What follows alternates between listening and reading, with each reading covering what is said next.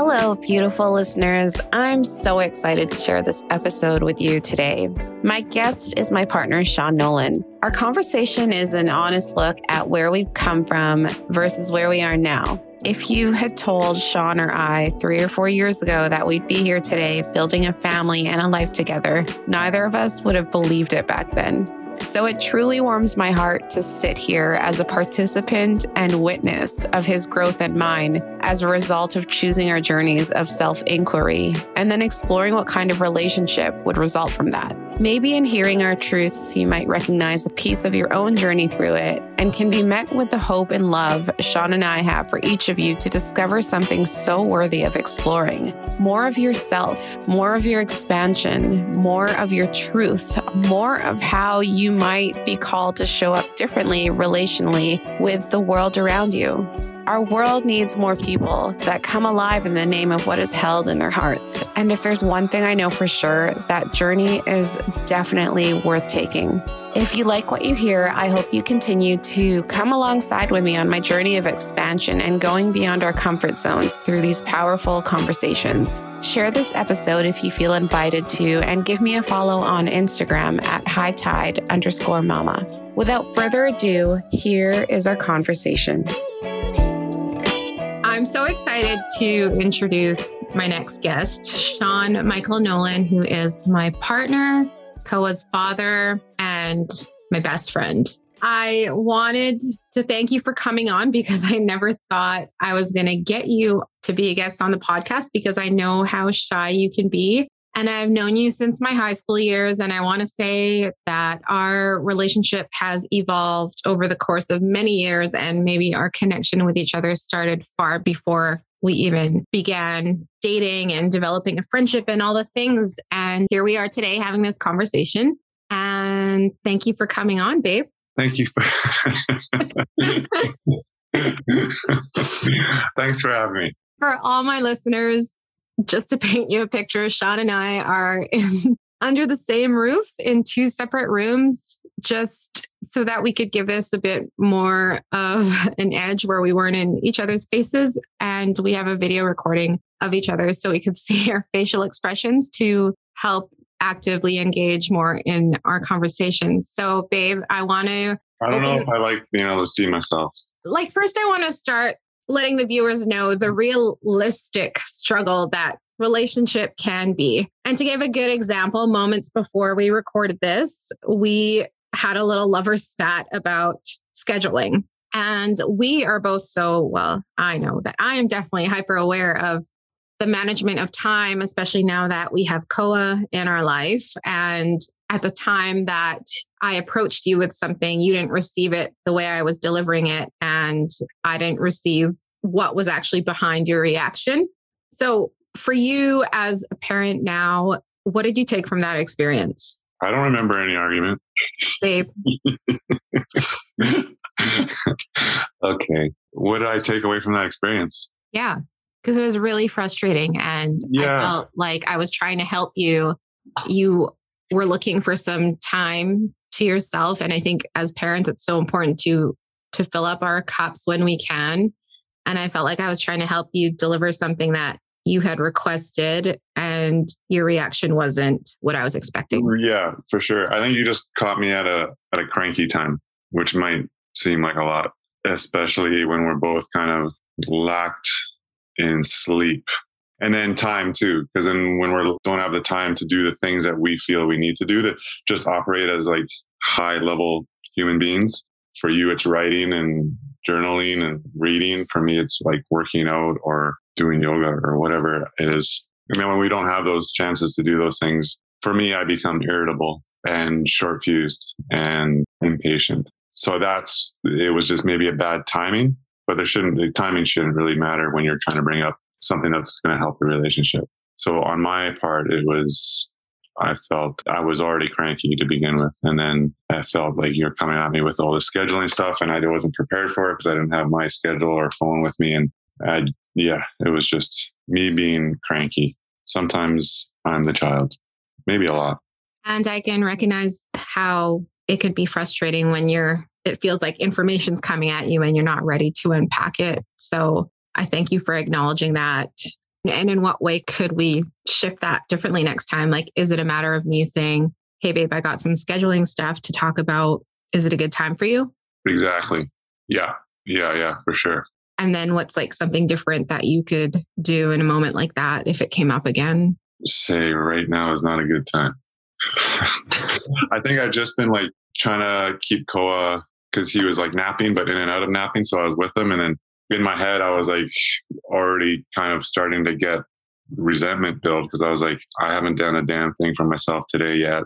And she's in there journaling or reading or writing, and you already had like some appointments set up and done. And I just felt like I hadn't done my stuff. And it was already kind of boiling inside of me. And then and then without you didn't know nothing about that. And then when you came, Koa was just waking up and I was kind of with him. And then yeah, it was just a bad timing for me to be easily frustrated. Mm. And so how I can maybe mitigate that before it happened would be just to say right now is not a good time. And but in a polite way so you don't take offense to it. Mm-hmm. If that's possible. yeah, it's a good learning opportunity for us. And I think that's one thing I love about I mean, I can't say I love our fights, but I appreciate that we can unpack them way better than we ever could before. Totally. Yeah. That's to me, it seems like almost like amazing. It's like a superpower right now. I do think about it. As much as I, it's so hard for me to be engaged in difficult conversations. And I honestly almost get kind of anxiety going into them if I know they're coming. Like this interview right now, I was very nervous. I still am but I coming out of it, I understand how now I can understand and see the benefits of it, and it's it's pretty amazing how you feel or how much growth you feel you've you've moved with having that difficult conversation. Mm-hmm. They're definitely worth having, especially when you trust the person you're having it with. You feel safe to speak your truth with the person you're having it with instead of afraid, which I also love about us. I wanted to get into how we're sitting here having this conversation. And three or four years ago, we could hardly hold space to have this kind of conversation with each other. Reflecting back to where we began to where we are now, what's one thing that you're most proud of? Not running away, not escaping. And I mean that even just physically. I used to just like, if I felt like things were getting too heavy for me or too too real, I would I would literally leave. I would like go surfing or go drive the Oregon coast for two weeks or, you know, go to the island and hang out with my surfing friends or I would just literally leave and let alone even come close to having like engaging real conversations that are difficult and don't make me feel very comfortable during them. And I just wasn't, I didn't want that at that time in my life. I didn't want intimacy. I didn't want closeness. I didn't want, I didn't want to be cared for essentially. Mm-hmm. Did you feel like I cared for you and that was triggering something that would absolutely activate yeah. maybe a, like a, for you to go. That was scary for me. Yeah. I've learned about myself that I'm like always been this caretaker and I have a hard time letting people care for me. Hmm. And I think maybe like I just in the last little while kind of realized that consciously, but maybe unconsciously, that's what's kind of scared the shit out of me. And that's why I did a lot of running uh, especially coming out of the relationship that I was in before. I wasn't mm-hmm. ready for anything like that. And um, it took a long time before I could accept that someone might want me or want to take care of me or want to love me. Right. Thank you for sharing that because I know that requires a lot of bravery on your part. And I can honestly say I, I can pinpoint every moment that you ran because at the time I was so deep into my anxious attachment that running, you running was cue for me to overreach, like show that you could be the best partner that he could need right now or the best thing that he might need and that you could help him, you can help fix him. When really what it was triggering in me was a wound that required so much healing based on a pattern that wasn't serving me clearly because of the relationship that we had at that time. It was just not serving either of us. And yet there was so much tangible material for us to learn from in those moments. Totally. Yeah. But yeah. But and then back in the day, like I just, I didn't even want to acknowledge that. Like I was so. You were avoidant for sure. Totally avoidant. Yeah. 100%. Yeah. yeah. So I wanted to talk a bit about our dance with ambivalence because it was such a seesaw of emotions for both of us. Through the work we've put in, I've encountered so many beautiful, brave individuals that have begun to get curious about their own work and what comes up for them in the process. What for you has been something that's come up that challenges you the most and why? And what have you learned from it based on everything we've experienced or yourself personally? So you're asking what challenges, what challenged me most about my personal growth in this relationship? Yeah. I think that whole thing of allowing myself to be cared for. And to go deeper is like allowing or understanding that I am worth having someone love me. Mm-hmm. And I think I remember the decision I made, like it was a conscious choice when I wanted to stop being ambivalent and stop running and stop keeping you at arm's distance. I remember exactly where I was.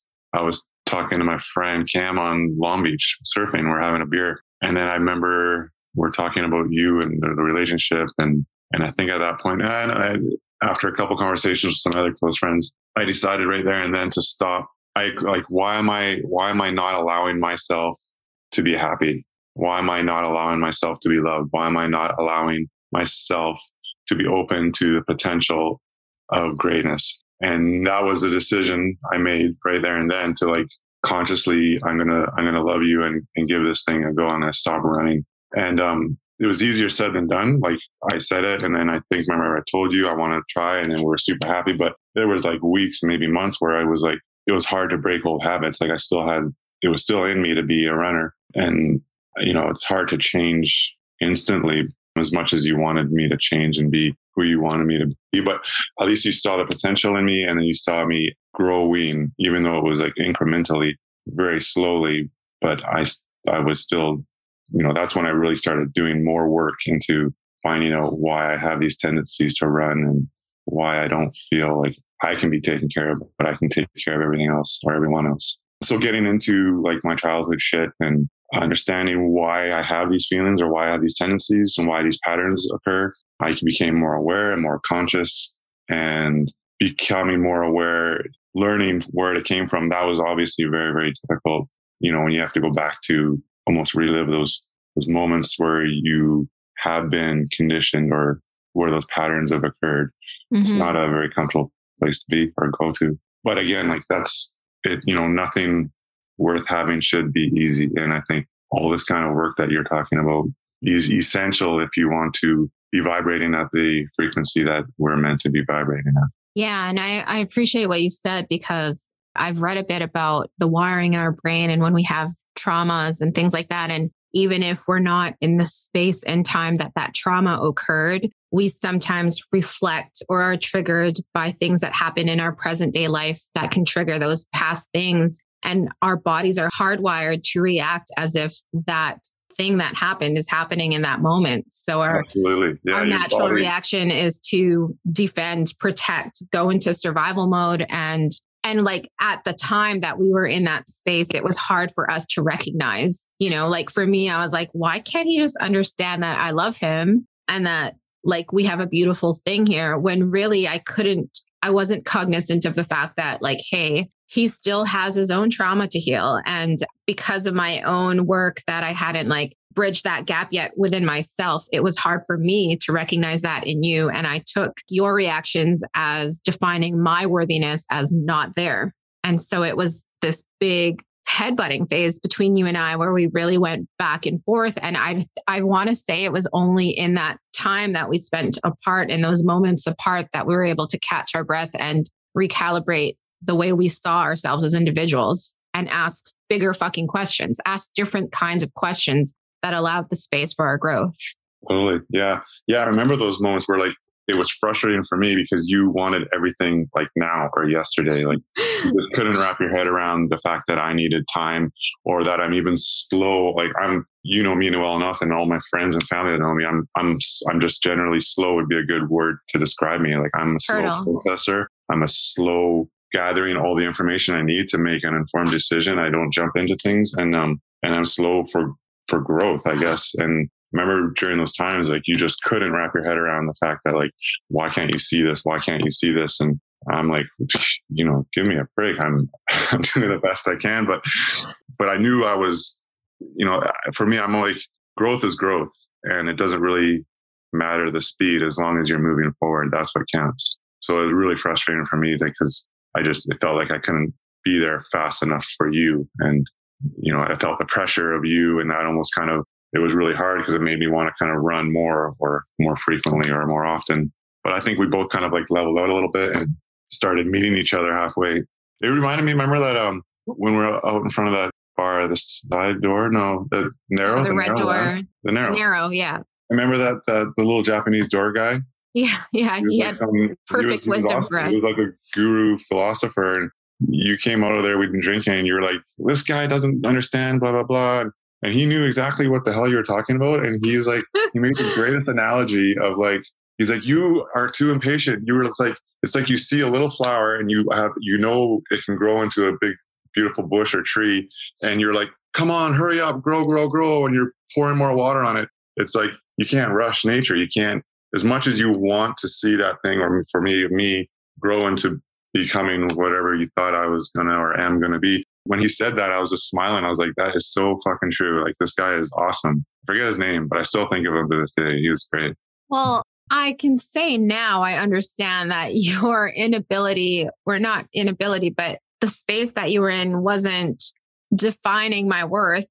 It was a space of insecurity, first of all, for myself, because I was like, if he doesn't want to be with me and I have all these things to offer, then there must be something wrong with me. And I guess in being with you, it would have filled that void. And looking back now, I'm so, so glad you took your time and got curious because if we had met ourselves in those spaces of ambivalence, we would have had, and we did have such a rocky relationship because how could we have recognized that growth or that kind of self worth or respect unless we began to identify that within ourselves first? And we only did that by taking space.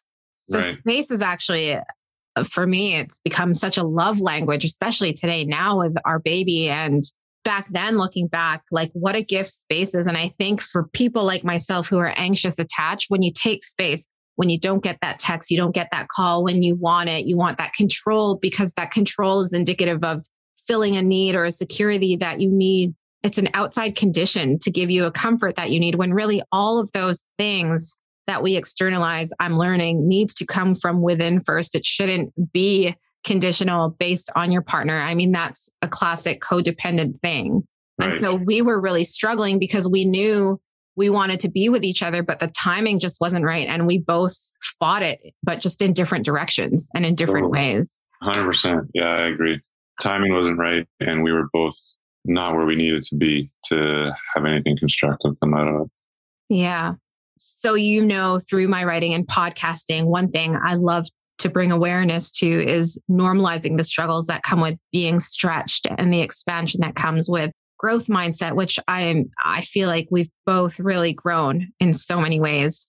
In what ways has struggling taught you about your resilience? I don't know, like in my deepest struggles and struggles that I've had throughout my whole life, I kind of revert back to actually when I was like when I went through that divorce, like like you, I've been divorced too, but probably very Mhm. different circumstances. That was really hard and painful for me. And when I to help me heal myself, like first of all, I needed to get rid of all the anger. I was like that was one thing I noticed. I was anger. I was filled with hatred and rage, and then and that I knew consciously that I had to get rid of that if I had any chance of ever being happy again.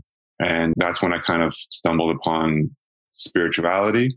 And then through spirituality, I ran and somehow got into Stoicism, of the philosophy of Stoicism.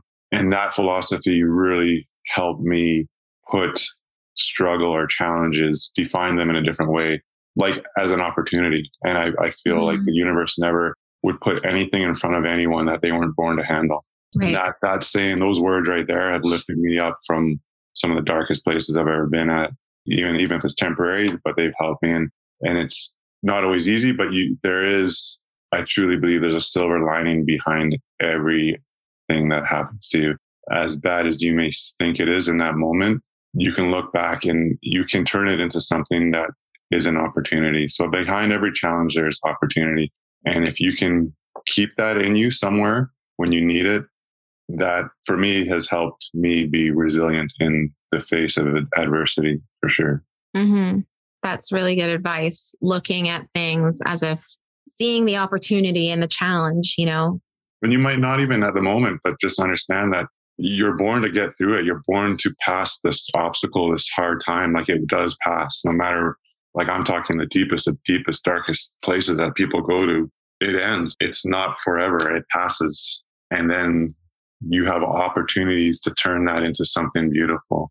There's challenges always present great opportunity. And I think that's, that's the cornerstone of growth right there. Mm-hmm.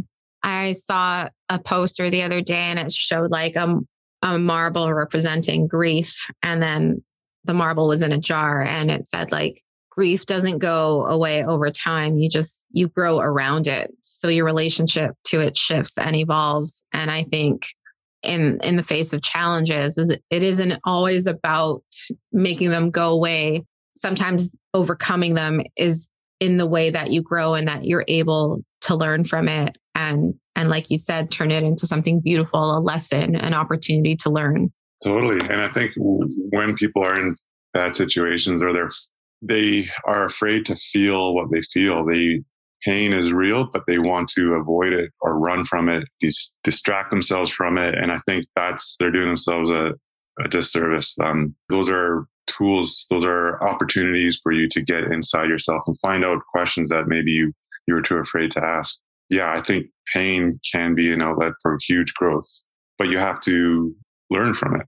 You know, running from it, you're always, then you're born, you're, you're definitely going to be reliving a pattern and you're going to do over again and you won't learn from it.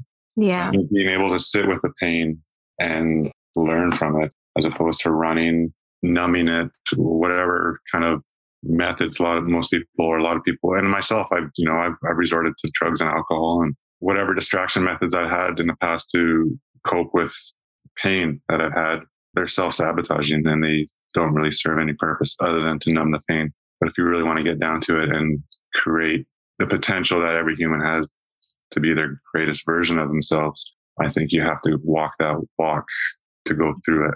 Yeah, I definitely agree. I think it was only in facing the pain that you and I were able to actually walk alongside each other instead of constantly away from each other. Of course. And when you do it, you you that in itself builds resiliency. That in itself builds you as a stronger human being you know you've you've conquered something and that's a great achievement and it never leaves you. That's something you have with you always. Forever. I wanted to talk about I know you mentioned earlier when you decided to take a chance with us. Would you say that along the way well you mentioned you had support along the way. You you had conversations with Cam and you had friends to support you. What other tools helped you shift your perspective from being ambivalent to actually taking a very bold risk for you at the time, which felt like something super scary and now today even like what do you do when it does come up for you? What are some ways that you've learned or tools that you've picked up along the way that has helped you ease your internal like regulate your internal system? For me it's like getting back to myself. Tools that i use like i had i had a great support system. I have a huge cast of friends that are there for me no matter what and they've helped me along the way with so many different things and i can't be more grateful for them but like I said before, like I got into spirituality and that really helped center myself, get inside of myself and, you know, start feeling like a whole real person through meditation, breath work, all these kind of tools that help me kind of ground myself and center myself when mm-hmm. I feel frustrated or stressed out or, you know, the, the monkey brain is, is chattering away. Those are definitely tools that have helped me ground myself. What else was the question? Just basically that, like you know what helped shift and also what shift what shifted you from a perspective of being ambivalent to okay like i'm oh so yeah through that through that work of like spirituality i i had to learn to truly love myself like acknowledge that i am worthy of love that i am worthy of having someone take care of me. That is a big one for me because i was always like i said from a very young age, too young, I was the, the caretaker. And, and, um, yeah, I felt like I kind of got robbed a lot of my childhood because of that role that was thrust upon me. And I guess because of that, I, I had a really, really hard time having, allowing anyone in, mm-hmm. um, allowing anyone to love me. Cause I, maybe I felt that I wasn't worthy. Yeah. I don't know. it's it's still hard. Like I'm still working through a lot of this shit. I think, but I think it comes down to like losing ambivalence came with losing the insecurity that you know that I'm I'm worth having someone take care of me, and I shouldn't feel guilty or shame about it. Right. Um, yeah, those those are the big ones for me. And what what a powerful thing to be reminded of in every moment that we can that we are born worthy, you know, and I think in our own patterns we have learned to redefine what that worthiness might look like and we forget in relationship too we're two different people with two different backgrounds and two different upbringings that were shown two different ways of what worthiness looks like. And and you know even for our own parents who love us so much and yet may not have loved us in the way that could have helped us cultivate a relationship with worthiness. I mean we're passed on things from generations right? And it's about taking responsibility when you have access to those resources and being aware and learning what that means to you. Totally. Yeah. Like whatever their situation, like our parents, my parents, your parents, you know, they are doing the best that they yeah at a time with what they had. Like your parents were new immigrants. My parents dealt with the death of their first child. Like these are like crazy things that happen that are going to take away from the optimal child rearing activities that they might otherwise be involved with. And it's going to create a down trickle effect onto me and you. And it's no fault of their own. But like you said, quote unquote, bad things happen to everyone, but it's, it's our responsibility to create our own happiness. Mm-hmm. And that's where this work kind of work comes in, I think. For sure. Recently, there was a podcast conversation that Mark Groves there that I was on, and I spoke about our relationship. And I'm still so blown away by all the messages that are coming in. And a lot of them have asked me the same question, which was, How did you know to keep putting the work into the relationship that you and I shared versus leaving? And how were we able to distinguish whether this was worth investing in versus a pile of red flags? So I'll go first. Like for me, those are good questions. I know, right? For me, at first, I really didn't know. I was a big chaotic mess. I had so many insecurities. I really outsourced my happiness. I had a shitty relationship with money and I bought things to push down the numb the feeling of insecurity that I was hiding deep down inside. Like I have no problem being an extrovert and talking to people. People love to have conversations with me and I equally love to have conversations with them. So I knew how to get along with people. I put out this facade like I had it all together when really deep down I was sad. You know, I didn't have a healthy relationship with myself. My decisions weren't rooted in love, they were mostly rooted in fear and insecurity. I purchased a lot of things. You've seen all my clothing that I'm still trying to offload because I thought in having an instant gratification of of a new article of clothing, mostly from Aritzia, because I love their clothes, that I felt more powerful when really it was just masking. It was just a quick fix band aid for what feeling that I knew I had to numb out. And so when people ask me, how did I know to keep putting in the work in this relationship versus leaving? Um, for me, it was recognizing my own growth and starting to get curious about the constant that was me and all these equations that weren't working out. And when it came to this relationship, I was already beginning to ask questions. The patterns that Sean was triggering in me through our relationship was already something I started to work on before he entered.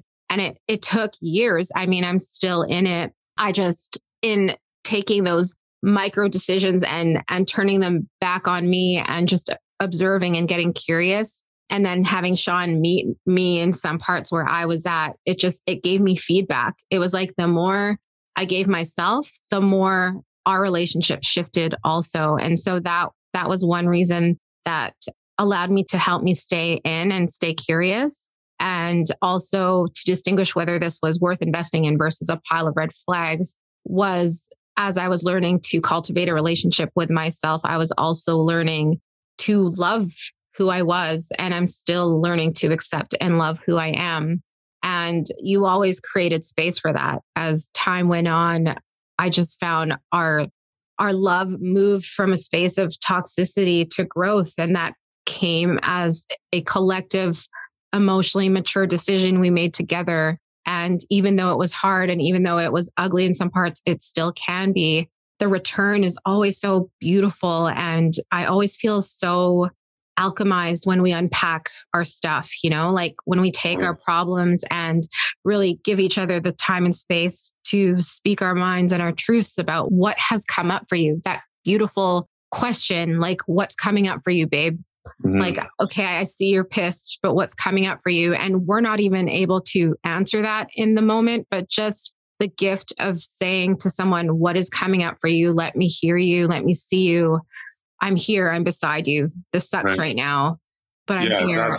When I realized like these conversations, like for the first time, I guess my whole life before you, relationships were just like, okay, we're in love, so it's going to work. But yeah. I never knew that you actually had to put work into it, that it would be work. And after my last one, like I knew fundamentally something was wrong and I had to take accountability for my part in it. And in doing that, that's when I kind of like through all the whatever books and counseling and stuff that I did, I started to understand that it's not just like we're in love, so everything's gonna fucking work out because we're in love and love conquers all. Mm-hmm. There was actually work to do. And when I met you, you would engage me in these conversations where at first I still don't even like them. Never mind at first, but I, I can tolerate them a lot better than I did. But the big thing is once the conversations ended, it was amazing how much lighter I felt, mm. how much I feel like how much growth the relationship has. It's like you broken down walls with the conversation that was uncomfortable between us. You know, it's like we mm-hmm. we have a bigger understanding because of that conversation, and that was like uh, I've never witnessed, I've never experienced that before in any relationship. And I think that for me was what kept me in it. Like I was like, wow, this is if we keep doing this kind of shit, we're we're going places, you know.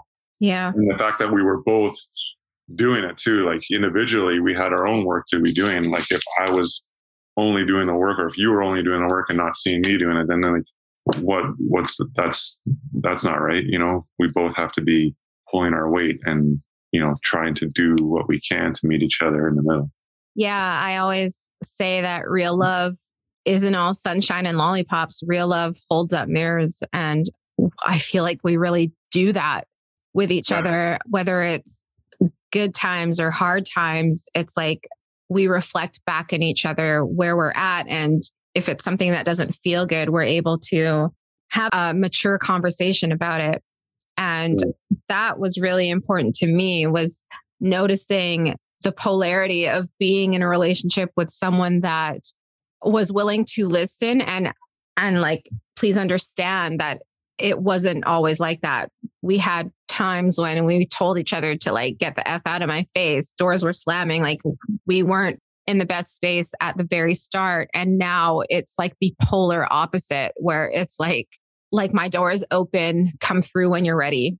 And mm-hmm. if you don't feel ready right now that isn't a slap in my face. I'm here. Right.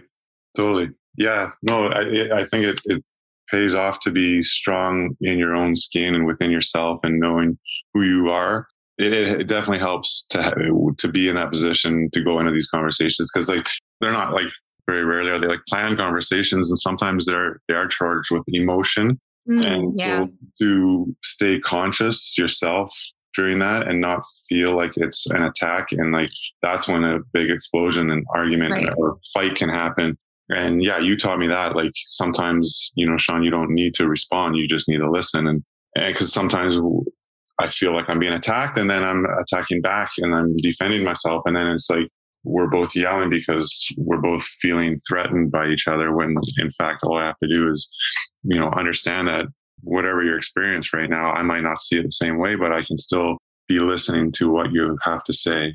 It may seem so simple, that it's it's an it's an amazing thing to be able to you vent or or talk about what you're going through and then me being able to listen without feeling threatened.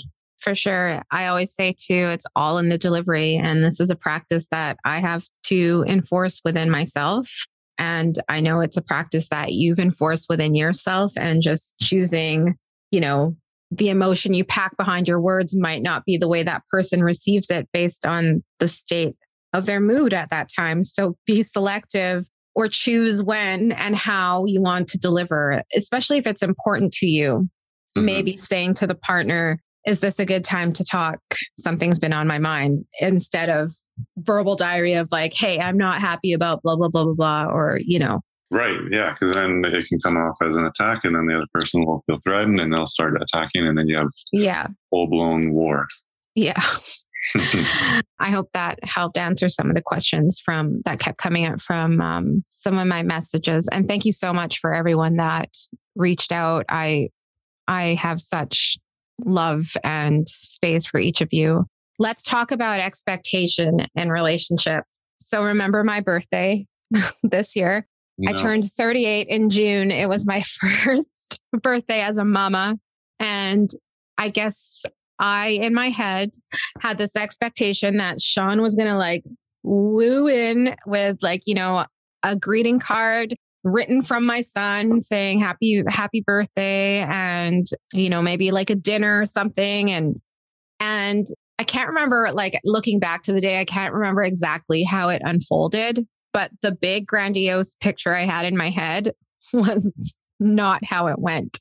And instead of expressing with like thoughtful maturity or emotional capacity, I came at Sean from a very triggered space and I justified it as it's my birthday. Like, why don't you care? And so, so my point is what I learned about expectation on that day is it is so, so very important to clearly communicate your expectations to your partner especially if they're important to you because our partners are not mind readers. And no matter how long you've been together, it's not like this automatic thing that we remember birthdays and anniversaries and all these special occasions. Like for me, I like that's something I'm big on. And for you, that's not something you're big on. And I know oh, yeah. that you're big on other things. Yeah, and, I'm not and, big on.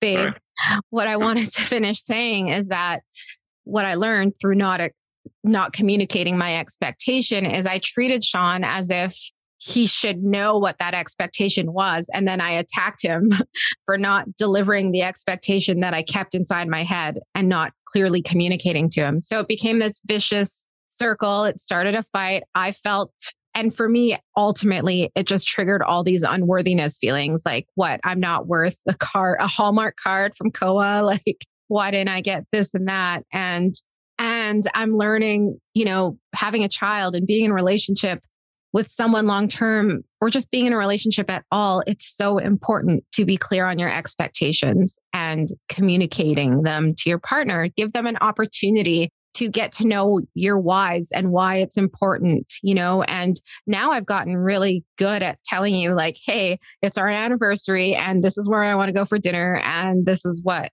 I want to do. And I used to think like, oh, that's not a romantic relationship.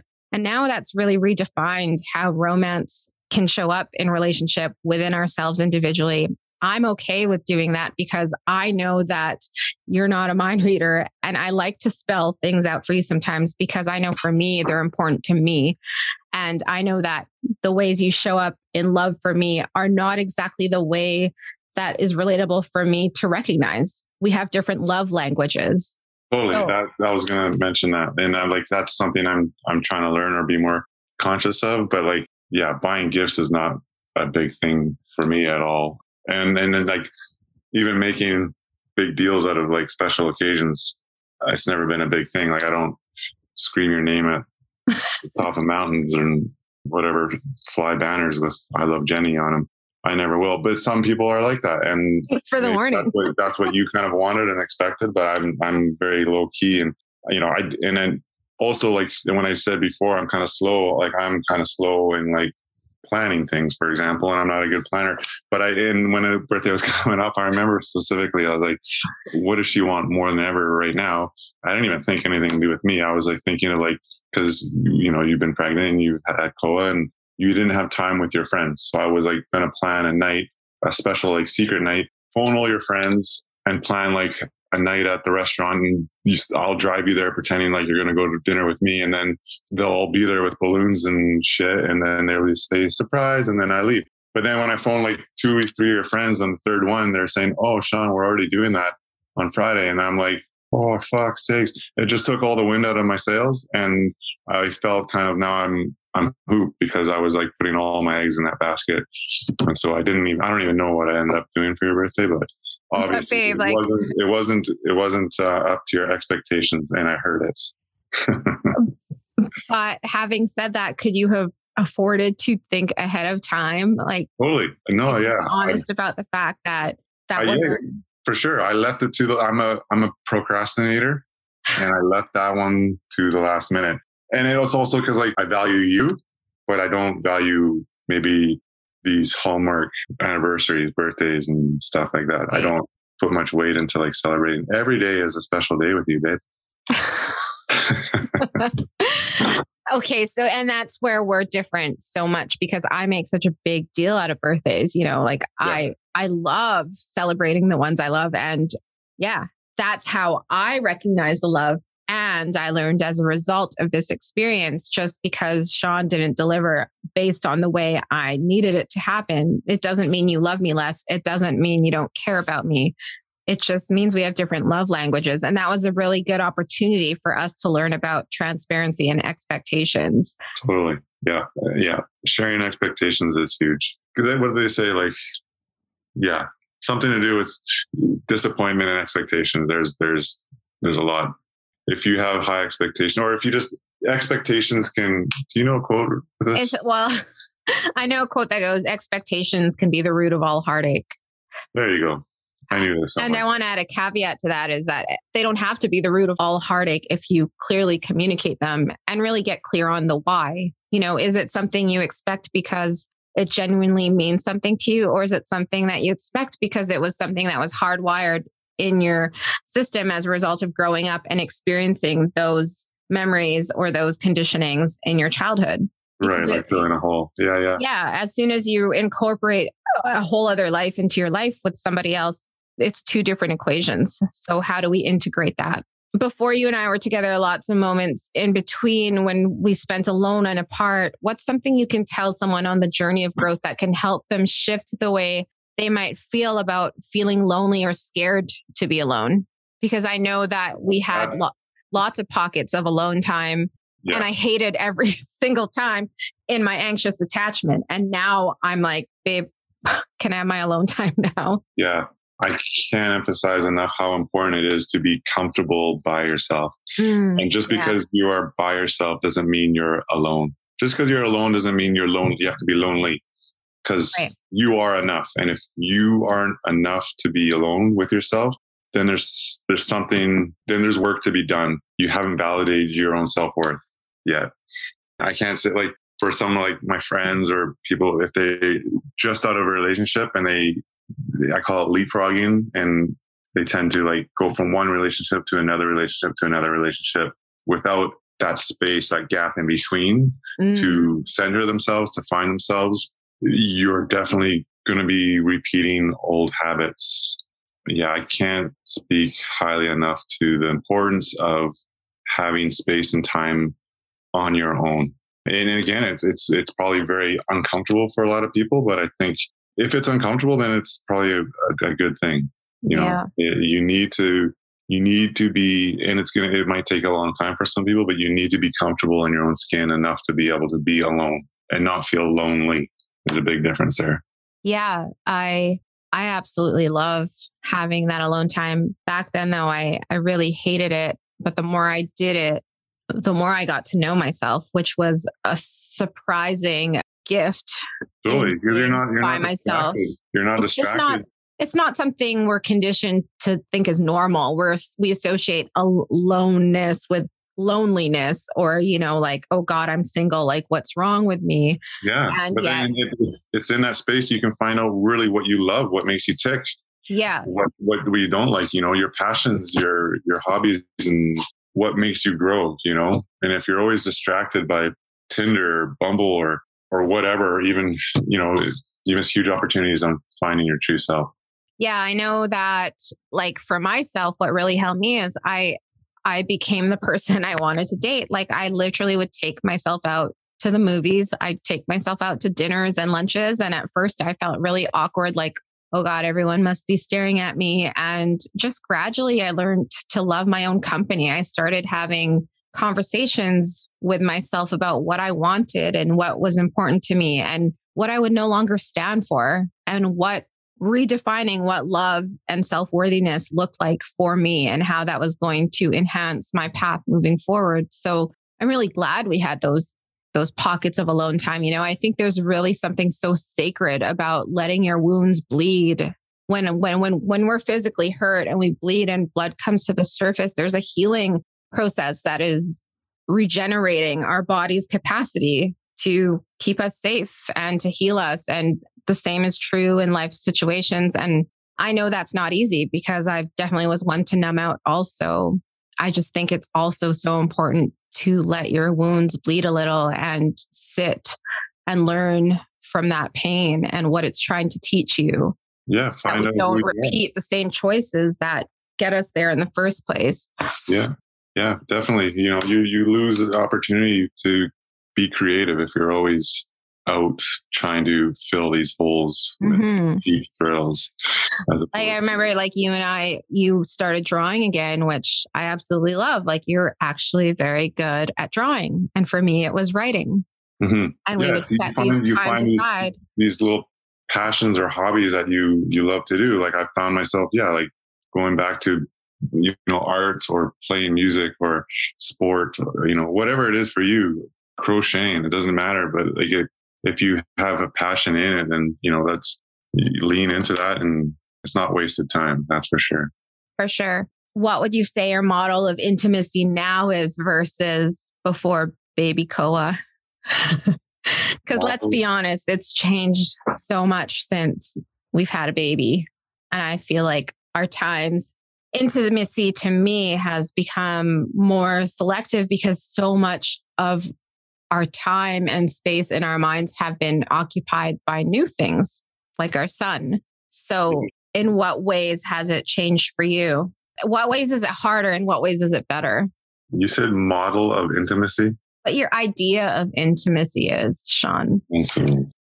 My idea of intimacy, yeah, it's not like it used to be where we we could make love anywhere and everywhere at any time. But now it's like it's not very often.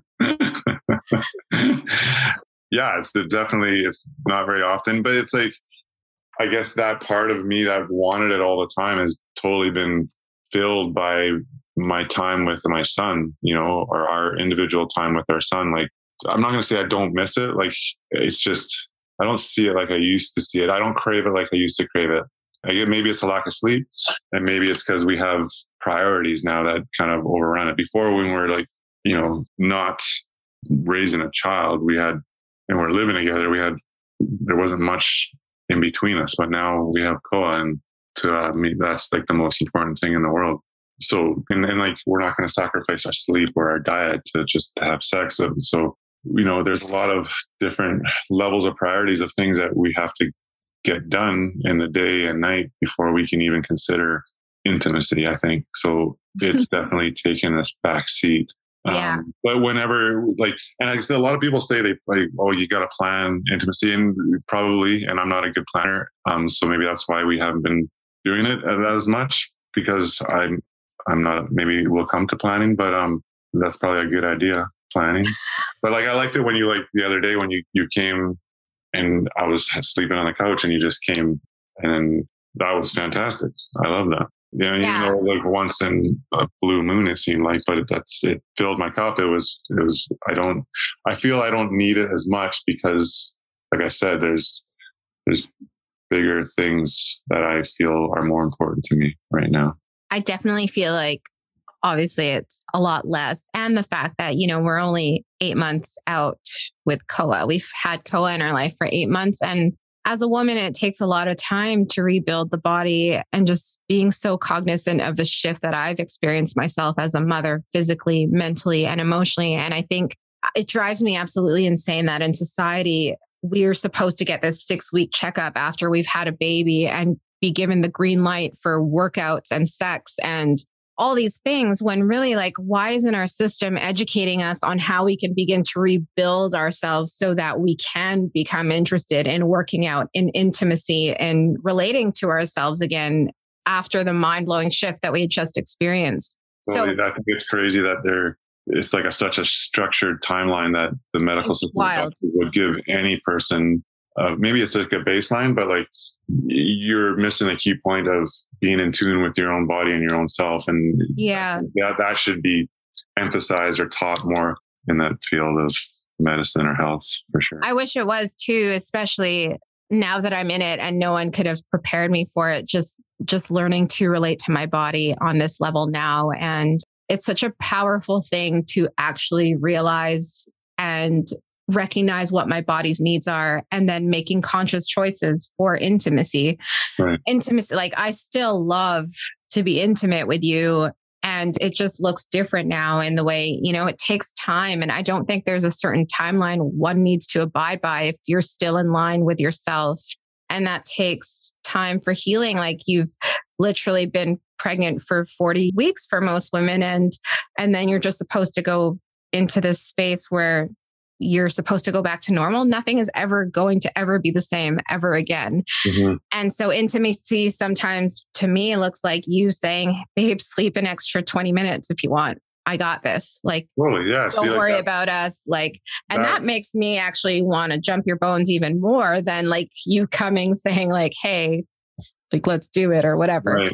Yeah. Yeah. You know, so well, that's, that's because that's, that has to be a priority is your own health. And like when we're talking about like most of this conversation has been about like relationship health and your your inner spiritual or mental health being strong and in tune with you. But it, I think the holistic view, is like you, we also have to be in tune with our physical self too, our physical body. And I think that's that's hugely lacking as far as an emphasis from the medical system and our system, the society that we live in is like we are so dependent on outsourcing a silver bullet quick fix for something that ails us, or even teaching us how to preventatively be healthy so we don't need those quick fixes, whether prescription or whatever. That goes back to time, time with yourself. You get, get to learn yourself and not just, you know, spiritually, mentally, but also physically. And it's all connected. Yeah. It is. You're right. It's all so very connected and just and the more I learn to relate my body more in this stage of my life now and just the reverence I have for it and what it did to bring our son to the earth side, I'm just blown away by how everything, literally down to the language we speak and what we eat and all of the things, how it's correlated with our mindset and how we show up and relationally with ourselves and the people that we love and just the world at large, really. Mm-hmm. So, yeah, intimacy, it's funny word like into me, see, you're seeing into me and how do we relate now I think our dance with intimacy is a lot more special than it was before. And in ways, less is more right now. And who knows what that means down the road when we've explored that further. But for now, that's definitely how it has shifted for me. Yeah. And I am same. And I and I honestly don't don't mind it. I thought I would. If you told me like a year or two ago that like, okay, Sean, you're only going to be having sex once every two to three to four weeks. I'd be like, fuck that. You're crazy, man. but I'm, I'm oddly enough, I'm totally okay with it. I'm very much at peace with it. And I'm, I love where I'm at in, in all realms of my relationship with you and in my life. Me too.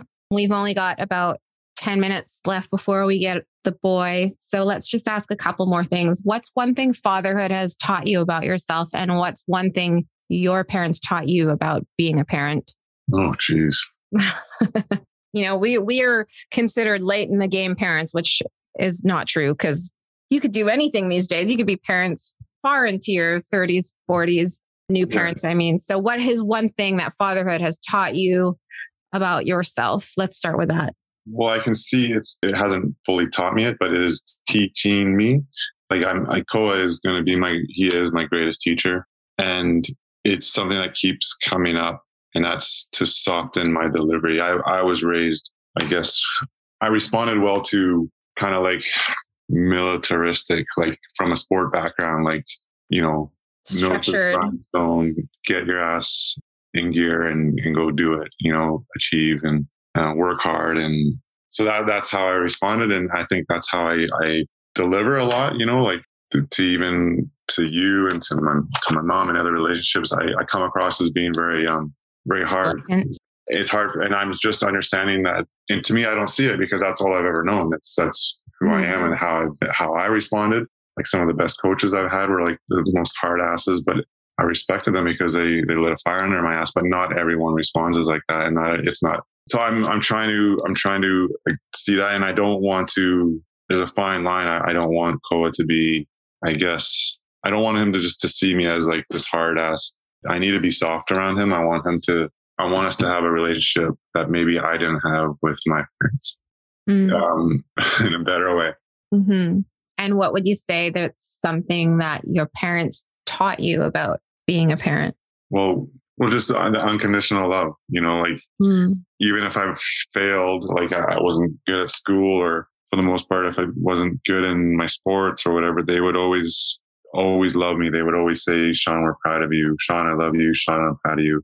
I never want to put a condition on my love. I don't ever want to make him feel like I, I love him any less because he didn't achieve what maybe I thought he should achieve or something like that. So I'm, I'm very aware, very conscious, you know, even though he's so little right now, like I don't want to be that kind of parent once he starts getting to the age of, you know, competing or being in sports or, or school and stuff like that. So that's going to be a challenge for me, I think. And just being patient, being patient with myself with him and being patient with him.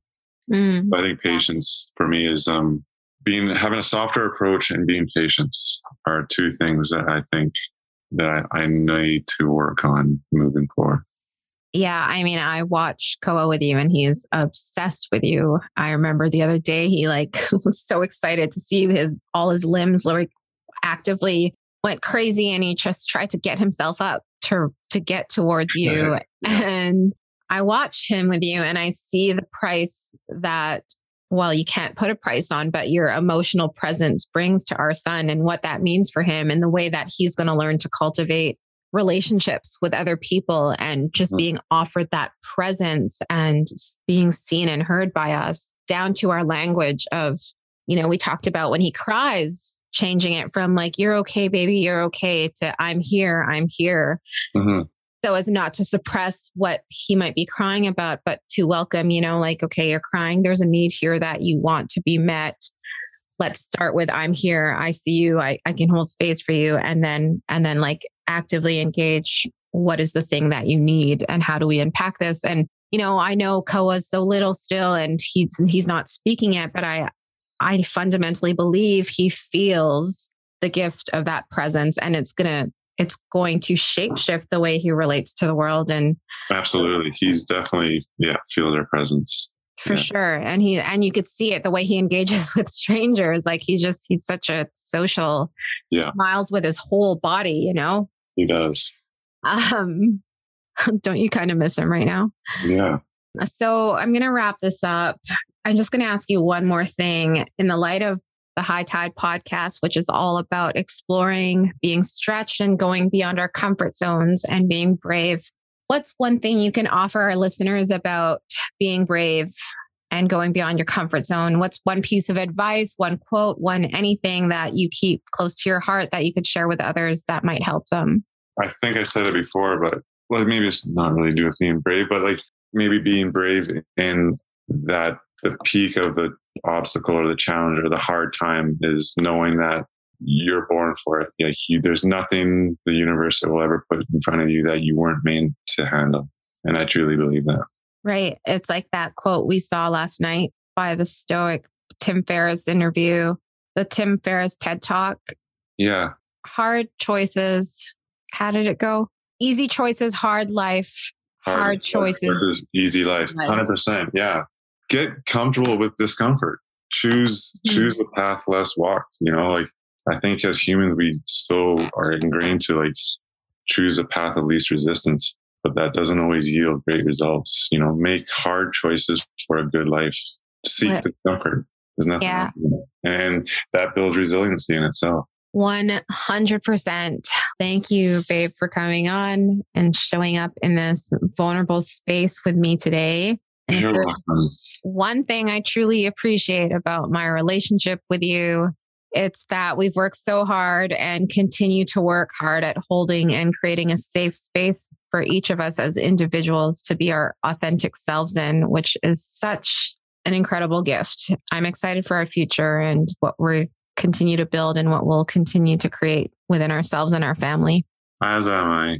And I didn't want, just for the record, I didn't want to be on this podcast.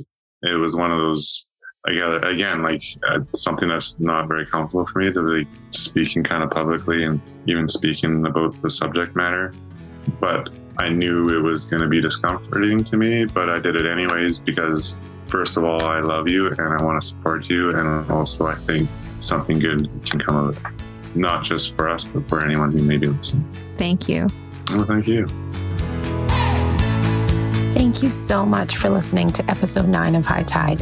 It was such a pleasure to have this experience with my partner, Sean. It allowed me to reflect back on where we came from versus where we are now, exploring our individual wholeness and embarking on the relationship we could build together from that space has been one of the best decisions we ever made. The magnitude of power that we each hold within ourselves to make choices that can lead to our expansion is something we all have access to. And though Sean and I's journey is unique to us, we are both learning that in choosing relationship with each other, we have to offer and uphold our parts of the foundational elements that we continuously communicate to keep our relationship strong. I hope through listening, you are left with some productive reflection that will move you to a space to ask bigger questions, explore your truth, and mostly to remind you of the radical, most important thing, which is that you are so worthy of love. Thank you again for tuning in. I look forward to connecting with you next time on episode 10. I will be having a solo cast speaking about my creative journey and the powerful lessons I've learned along the way. I'll also share with you why taking a chance on yourself is one of the most important and exciting gifts you can experience. Until next time, I'm sending each of you so much love and thank you for being with me on this journey.